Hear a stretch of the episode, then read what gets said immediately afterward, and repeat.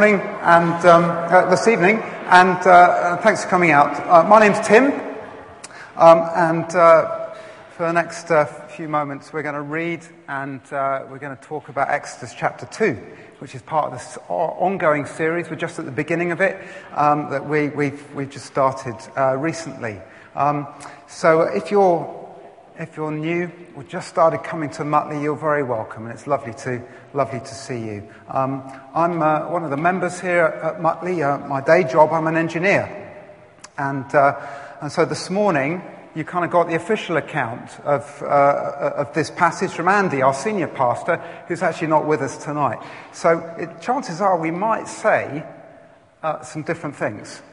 Um, actually, I, I, haven't heard what he said this morning, and that's sort of a bit deliberate, but hopefully we, are not going to disagree with each other, but kind of, you know, he, his, uh, his is online and this will be online sort of later. So you can kind of listen to them together. And I hope we kind of, uh, we have a kind of common message. It'd be really good if we did, and I'm sure we will. So Andy's is online and uh, you've got, uh, you got me tonight.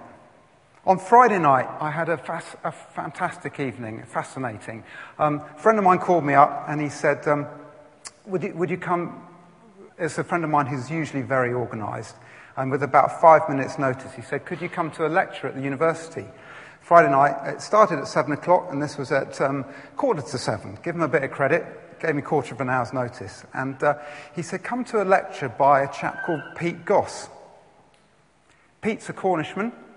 And uh, he's a chap that some years ago I had the privilege of working with. And uh, my friend, friend said, well, let, us come and uh, uh, meet up with him again. And I don't know whether you know the story of Pete, and we're just going to have a, a, a, picture of one of his boats that I did some engineering on with him um, just a, a, few years ago. And uh, this was kind of got quite well known in the, here we go, got quite well known in the, in the local press, and it was built for a, a round the world race some years ago.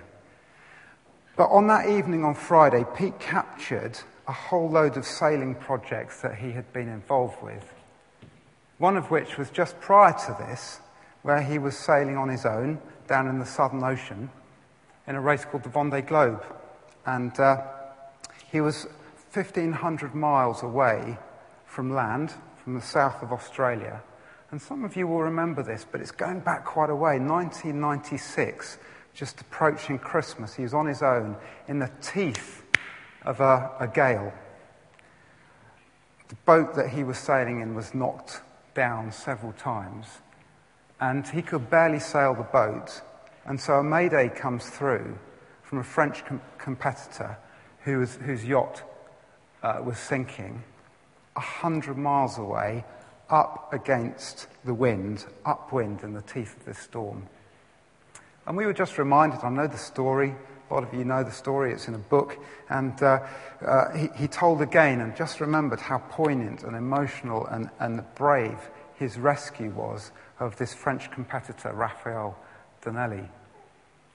He, he sailed back upwind in the teeth of 60 knots of breeze and sometimes more to reach this chap who, almost as he got to him, his yacht sank. Temperatures of about zero degrees centigrade, the water, wind chill minus 30 on occasions. Incredible story. But you know, I tell you that because I actually love boats. You know, it was part of my training. I'm a marine engineer by training, and I just love boats. And so the real tenuous connection is that tonight's story in Exodus is about a baby whose mum built him a little boat to rescue him. And part of the fascination of the story is that the, the, words that are used for the little papyrus Moses basket that was then his mum waterproofed it with tar. It's the same words that are used for Noah's Ark. And it's the only place in the Bible where we hear that phraseology. And uh, that, not made out of papyrus, but made out of wood was also waterproofed with pitch and tar. And so we read from chapter 2 of Exodus and the first 10 verses about a mum who built her baby a boat, a tiny boat. chapter 2, verse 1. Now, a man of the house of Levi married a Levite woman, and she became pregnant and gave birth to a son. When she saw that he was a fine child, she hid him for three months. But when she could hide him no longer, she got a papyrus basket for him and coated it with tar and pitch. Then she placed the child in it and put it among the reeds along the banks of the Nile. His sister stood at a distance to see what would happen to him. Then Pharaoh's daughter went down to the Nile to bathe, and her attendants were walking along the river bank. She, she saw the basket among the reeds and sent her slave girl to get it. She opened it and saw the baby. Uh, he was crying, and she felt sorry for him. This is one of the Hebrew babies, she said. Then his sister asked Pharaoh's daughter, Shall I go and get one of the Hebrew women to nurse the baby for you? Yes, go, she answered, and the girl went and got the baby's mother. Pharaoh's daughter said to her, Take this baby and nurse him for me, and I will pay you. So the woman took the baby and nursed him. When the child grew older, she took him to Pharaoh's daughter, and he became her son. She named him Moses, saying, I drew him out of the water. Now, on the face of it, you know, that's a wonderful story, isn't it? It's fantastic. But actually, when we look at the context of this, it's absolutely awful. The context is, is just hell on earth. Because you know from chapter 1 that the context of this is that the Israelites, having gone to Egypt, are multiplying and becoming successful and are a, are a threat to the Egyptian regime. And so, the king of Egypt hatches a plan and says, actually, what we're going to do is we're going to put these people through forced labor, hard labor. We're going to try and crush their spirits. And when that doesn't work, the instruction is that to the midwives, all new baby boys should be killed. And when that doesn't work, the instruction and the rally to the Egyptian people is that the Egyptian ba- the, the, the baby boys should be thrown into the Nile. And it's just awful, calculated cruelty dealt out to the Israelites by the king of Egypt. You know, we look back at uh, verse 22 of chapter 1, just to remind ourselves. Then Pharaoh gave this order to all his people, every boy that is born, you must throw into the Nile, but let every girl live. You know, it's, it's, it's dreadful, and so some action has to be taken about this, this little boy that's, that, that's born. And it's into that context that we read these first few verses of, of chapter 2, where, we, where we, we hear that this, this boy is a fine child but his mum hides him for three months. Now, can you imagine that? You know, it must be really difficult to do. And then when that doesn't work, she, she constructs this, this little basket, this little boat that he is going to be hidden in. But you know, when you look at the story, I, I try and look behind and peel back some of the layers of this, and you think, you know, what are the emotions that are going on here? You know, as a, as a, as a mother trying to protect this baby. And you think at any turn, any moment, would somebody come through the door and grab this little boy and throw him into the Nile? You know, th- those are the things, that's the, the, the background. And it's really, it's really dreadful. But look, then there's this amazing turn of events. Moses is in the basket. I tried to find out for how long, actually, and I, I, couldn't find the answer very easily. We know he was hidden before he went into the basket for, for three months, but we're not actually, I, I couldn't quite find that answer. But then, his sister is sent to observe. Now, when I, I sort of question jumped into my head, well, how old was his sister? And this I found kind of just kind of interesting. And, and the first com- commentator that I came up with suggested that she's probably be about five. Now, five is the age of my our little Heidi. She's going to be five in a few weeks. And you think the responsibility in that environment to watch her baby brother, you know, it's, it's extraordinary. It's extraordinary. We'll come to see why that's extraordinary in a moment or two. And then we have this, this account where uh, Pharaoh's daughter comes across the baby, comes across the basket. And I don't know whether this Moses' sister was this plucky little kid that I first thought that she might be. Because when she's sent off to find a, he, a, Hebrew woman to nurse her, she goes and gets, she goes and gets the mum.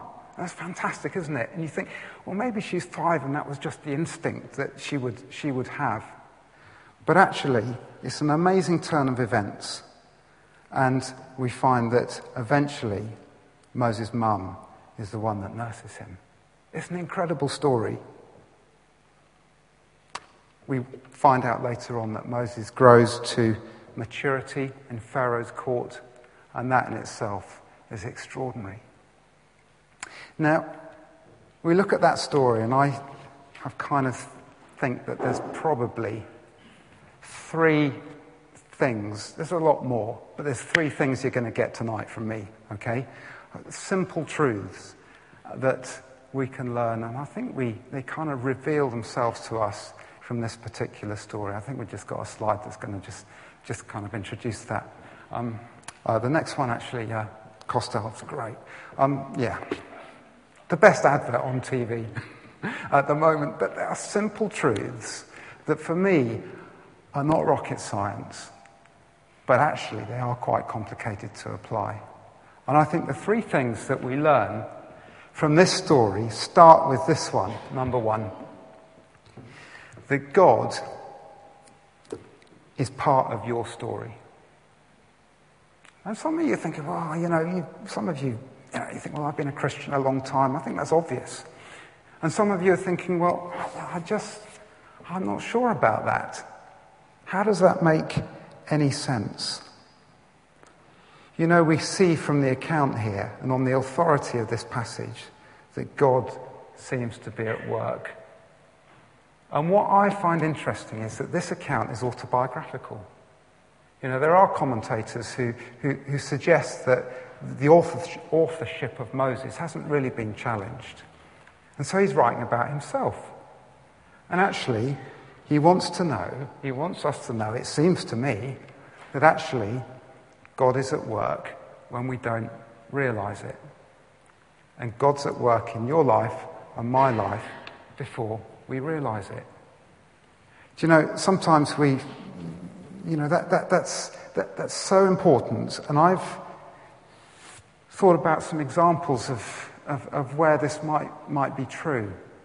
You know, I've, Deborah and I have a friend who has frankly had a, an awful year.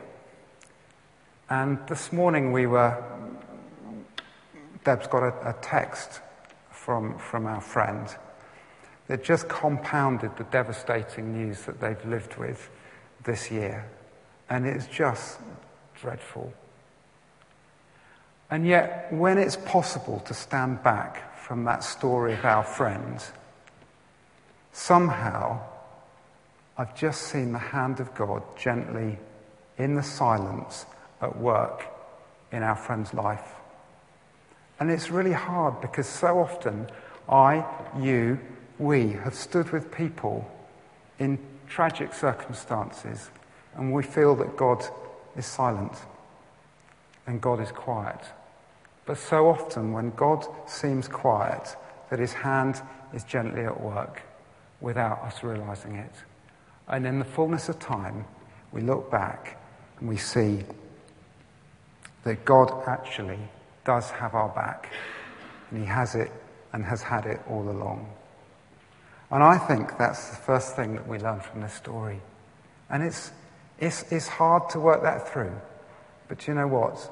At the end of the day, that actually is something that, in my experience, painful though sometimes it is, it seems to be the thing that is true.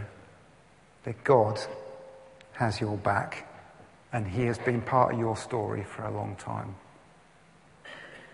Number two, women make great leaders.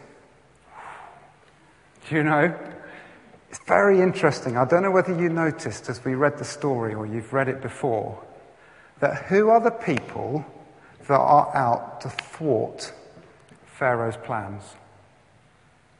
Let's have a look. You can look back. I've got them written down here. If you look back in the previous chapter, the midwives were given a clear directive from Pharaoh that they were to kill baby boys. Do you know? And what happens at the end of chapter 1? Oops, they say, oh, there's another baby being born. And uh, the trouble is with uh, uh, Israelite women, they're just very vigorous and we can't get there in time. Fantastic. And you see they're scheming against their, the directives that have been given to them. And it seems that they're in collusion with the Israelite mothers. So we've got the midwives, we've got the Israelite mothers, and then we've got Mo- Moses' mother and his little sister, who's very young, and we've got Pharaoh's daughter. You know? And Pharaoh's daughter is the one I can't imagine in that, the tyranny of that regime, the bravery of Pharaoh's daughter to do the right thing. You know, just think about that for a minute. You know, her father has ordered the destruction of children, and yet she decides to protect one and to do the right thing and to protect somebody who is on the underside of power and on the margins. Do you know, 16% of senior church leadership in our country, only 16% is made up of women.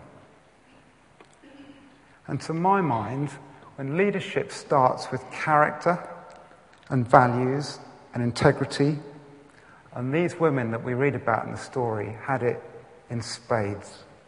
They had spadefuls of the qualities that we look for in leadership. Do you know, sometimes, you know, not here, but generally as Christians, I think we've used some very suspect biblical scholarship to make the argument that women don't have a place in leadership.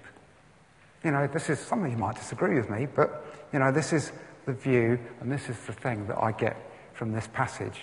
It just seems to make sense to me. Do you know, I've been blown away by, um, we're just going to flick to the next slide, Costal, of, of this young woman, um, Malala, who, whose story has kind of unfolded this year, hasn't it? You know, this young schoolgirl fighting for the rights for girls to be educated in Pakistan and was shot by the Taliban for that in October 2012. Unbelievable to think that that's what somebody would do for somebody fighting for the basic right of education for young girls in that part of the world. But as I looked at the story, what's extraordinary is that her work ha- hadn't started when she was shot, when she was shot in the head, and it started like in 2009 where she was writing a, an anonymous blog for the BBC about the oppression of, of girls in, in that part of the world and their lack of education. And it's, it's only after her identity was revealed and the Taliban found her and they shot her. And you know, a year on, you probably saw it in the news just like a few weeks ago. Here's a, a young, a 16 year old, which, by the way, if you do your maths, means that she was probably something like um, sort of 12 when she was doing her original work with the BBC. You know, a 12 year old who's got this incredible passion and leadership and has, has these amazing values. To, October 2013, we saw her reported in the news with an audience of world leaders, pressing them for urgent action and I think one of her little strap lines was one child, one teacher, one book, one pen can change the world. And here we have a young leader, a woman, a young woman, pressing for urgent action for those who are completely on the underside of power. Extraordinary example. So, women make great leaders. Number three. Sorry, at the back, you've got to go, you've got to, you've got to juggle. I'm, I'm afraid my slides are slightly out of order. So you just got to go back one. Brilliant. Oh, uh, and click, click, click. Brilliant. Number three, that on the authority of this passage and on the broader context of Scripture, God has got a role for you. Now, I think most of us would think, well, yeah, yeah, I get that. Makes sense. You know, I, I can buy that. You know, God's got a role for me. But the passage raises a whole bunch of questions, doesn't it? Because we think it's great. God's got a role for people who are, are kind of bright. You know, they've had a good start in life. They're organized. They're clever. You know, they're well polished. Um, you know, they're friendly. They're musical. They've got tons and tons of gifts. You know, we think, well, that's easy. You know, God's got a role for people like that. No problem at all. But let's just remind ourselves that this is a story about somebody who frankly had a shaky start. You know, who had certainly a time where he was he had to be hidden. You know, it wasn't a normal start in life. And so he had a shaky start. You know, the other thing is that, you know, and we're jumping the gun a bit here, but he had a shaky middle as well. You know, the next chapter, we hear about Moses had a pretty shaky middle as well. You know, because he killed somebody. You know, and that's not, you know, this, these are not good credentials for somebody that God has a role for. And then lastly, and we can go into ton of detail here, but lastly, the thing that God had really called him to, he didn't want to do anyway. Because he said, I can't talk. I'm, I'm, I'm and, and the under, you know, my understanding of that is that he was a bit slow witted, not that he had a speech impediment. And God got really cross with him because he, he wouldn't do what God had asked him to do. And uh, in spite of you know, all sorts of encouragement, then he has to get his brother Aaron along to help him out. And then the job that God has called Moses to do, he only gets to do when he's really, really old. You know, and he's like 80 and his brother's 83 is when he meets Pharaoh to speak to him. And all that time's elapsed. And sometimes we think, well, you know, it's, uh, you know, I'm, I'm kind of 15 and I don't know what God's called me to do and I'm really cross about it. Actually, God had work to do with Moses and it took him till he was 80 for this role to kind of be worked out. You know, he had a shaky start, and you might say, well, look, that is me. You know, I've had a shaky start. I wasn't loved. You know, I feel I've got a lot of baggage from, from, from, from, from my past. You know, it's not been great. And actually, the middle bit hasn't been great either. And now, you know, I feel I'm getting on a bit and I think I haven't done much. And, and you know, the great thing is that a story like this, God uses to turn our values upside down. And if he could do it with Moses, I think he could do it with you. And I think he can do it I think he can do it for me. And you know what? The great thing is that throughout history, God has worked through men and women just like you. The next slide is somebody who's, uh, you know, a real, a real hero, and I think, you know, but in many ways, very, very sort of ordinary. Mother Teresa. You know, this tiny little lady that spent and dedicated her life to working with those on the underside of power, those people who are poorest. And I love this quote that's attributed to her, which is on the, ne- the next slide, which is this one that I'm a little pencil in the hand of God who is sending a love letter to the world. What an extraordinarily wonderful statement and a humble, humble statement as well. You know, God has a role for each one of you. And it might be that a, a sentence like this captures it fantastically. In a moment, the, the band are just going to come back, but I just wanted to finish with a story. Because uh, it kind of illustrates what I've been trying to say in this last point. And it's a story that uh, Andy's used actually, and uh, it's been said from this platform before. But it's a wonderful story of a, a mum who is, has given her little boy, not the same little boy as in this story, but another story this is, is giving him piano lessons. And she decides that what would be really great is to take him to a concert. And so she takes him to a concert in a big concert hall. And, uh, you know, the orchestra is starting to get a bit squeaky. They're kind of warming up or tuning up or, you know, and, uh, and, uh, and it's going to be a, a, a, piano piece. And so there's a wonderfully, a beautifully polished piano in the middle of the, the stage. She turns to somebody and she uh, gets distracted and, and, talks to a friend. And, and when she turns around her little boy's not there. And just too late, he's gone. And he's gone out of the aisle and he's gone up to the front. And yes, he sits at the piano in front of a, a, an increasingly packed auditorium. He thinks, I'll practice my pieces. So he starts crashing out some of the pieces he started to learn for his grade one. And he starts playing these. And of course, there's probably it's all a bit middle class, and people are a little bit sniffy and get a little bit embarrassed that this little chap ought to be dragged back off the stage and be told to sh- sit down and shut up. But he starts to play. The pianist is waiting in the wings, and he sees this. And uh, to the amazement of the staff, who are going to try and grab this little, little boy and take him away, he says, No, and he creeps up behind him and puts his big arms around the little boy and starts to improvise on the tune that the little boy is crashing out. And starts to make this amazing piece.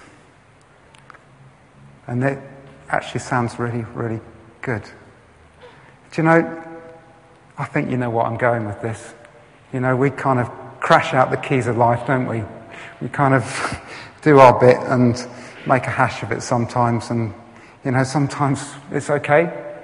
And I think God, with his big arms, is there weaving a wonderful piece of music around what you do and what he has called us to do. You know, there's a role for you and me. So that's your lot. That's the sort of things that I've been thinking about this week. And to me, it, it, it, it makes sense of that passage. You know, that we've got a God who is part of our story. He's part of our story, even though it's painful and sometimes he seems silent. Women make great leaders too. And you know what? God has got a role for you. Let's pray.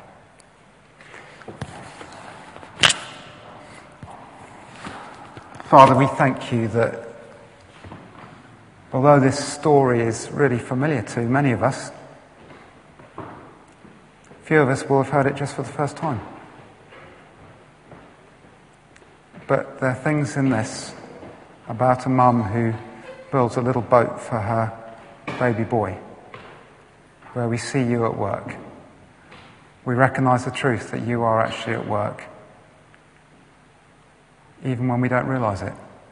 And before we come to realize it, you've been at work in our lives and the lives of our friends and our family and those that we love.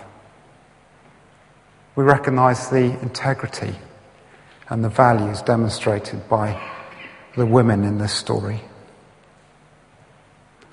And Father, as we try and work out what our role is in all the things that you have to do, Father, you'll remind us that actually, when we crash on the keys of life, on the you're actually going to be there weaving something amazing. So, Father, we thank you for this. And uh, you'd remind us as we go into this week of these things. Amen.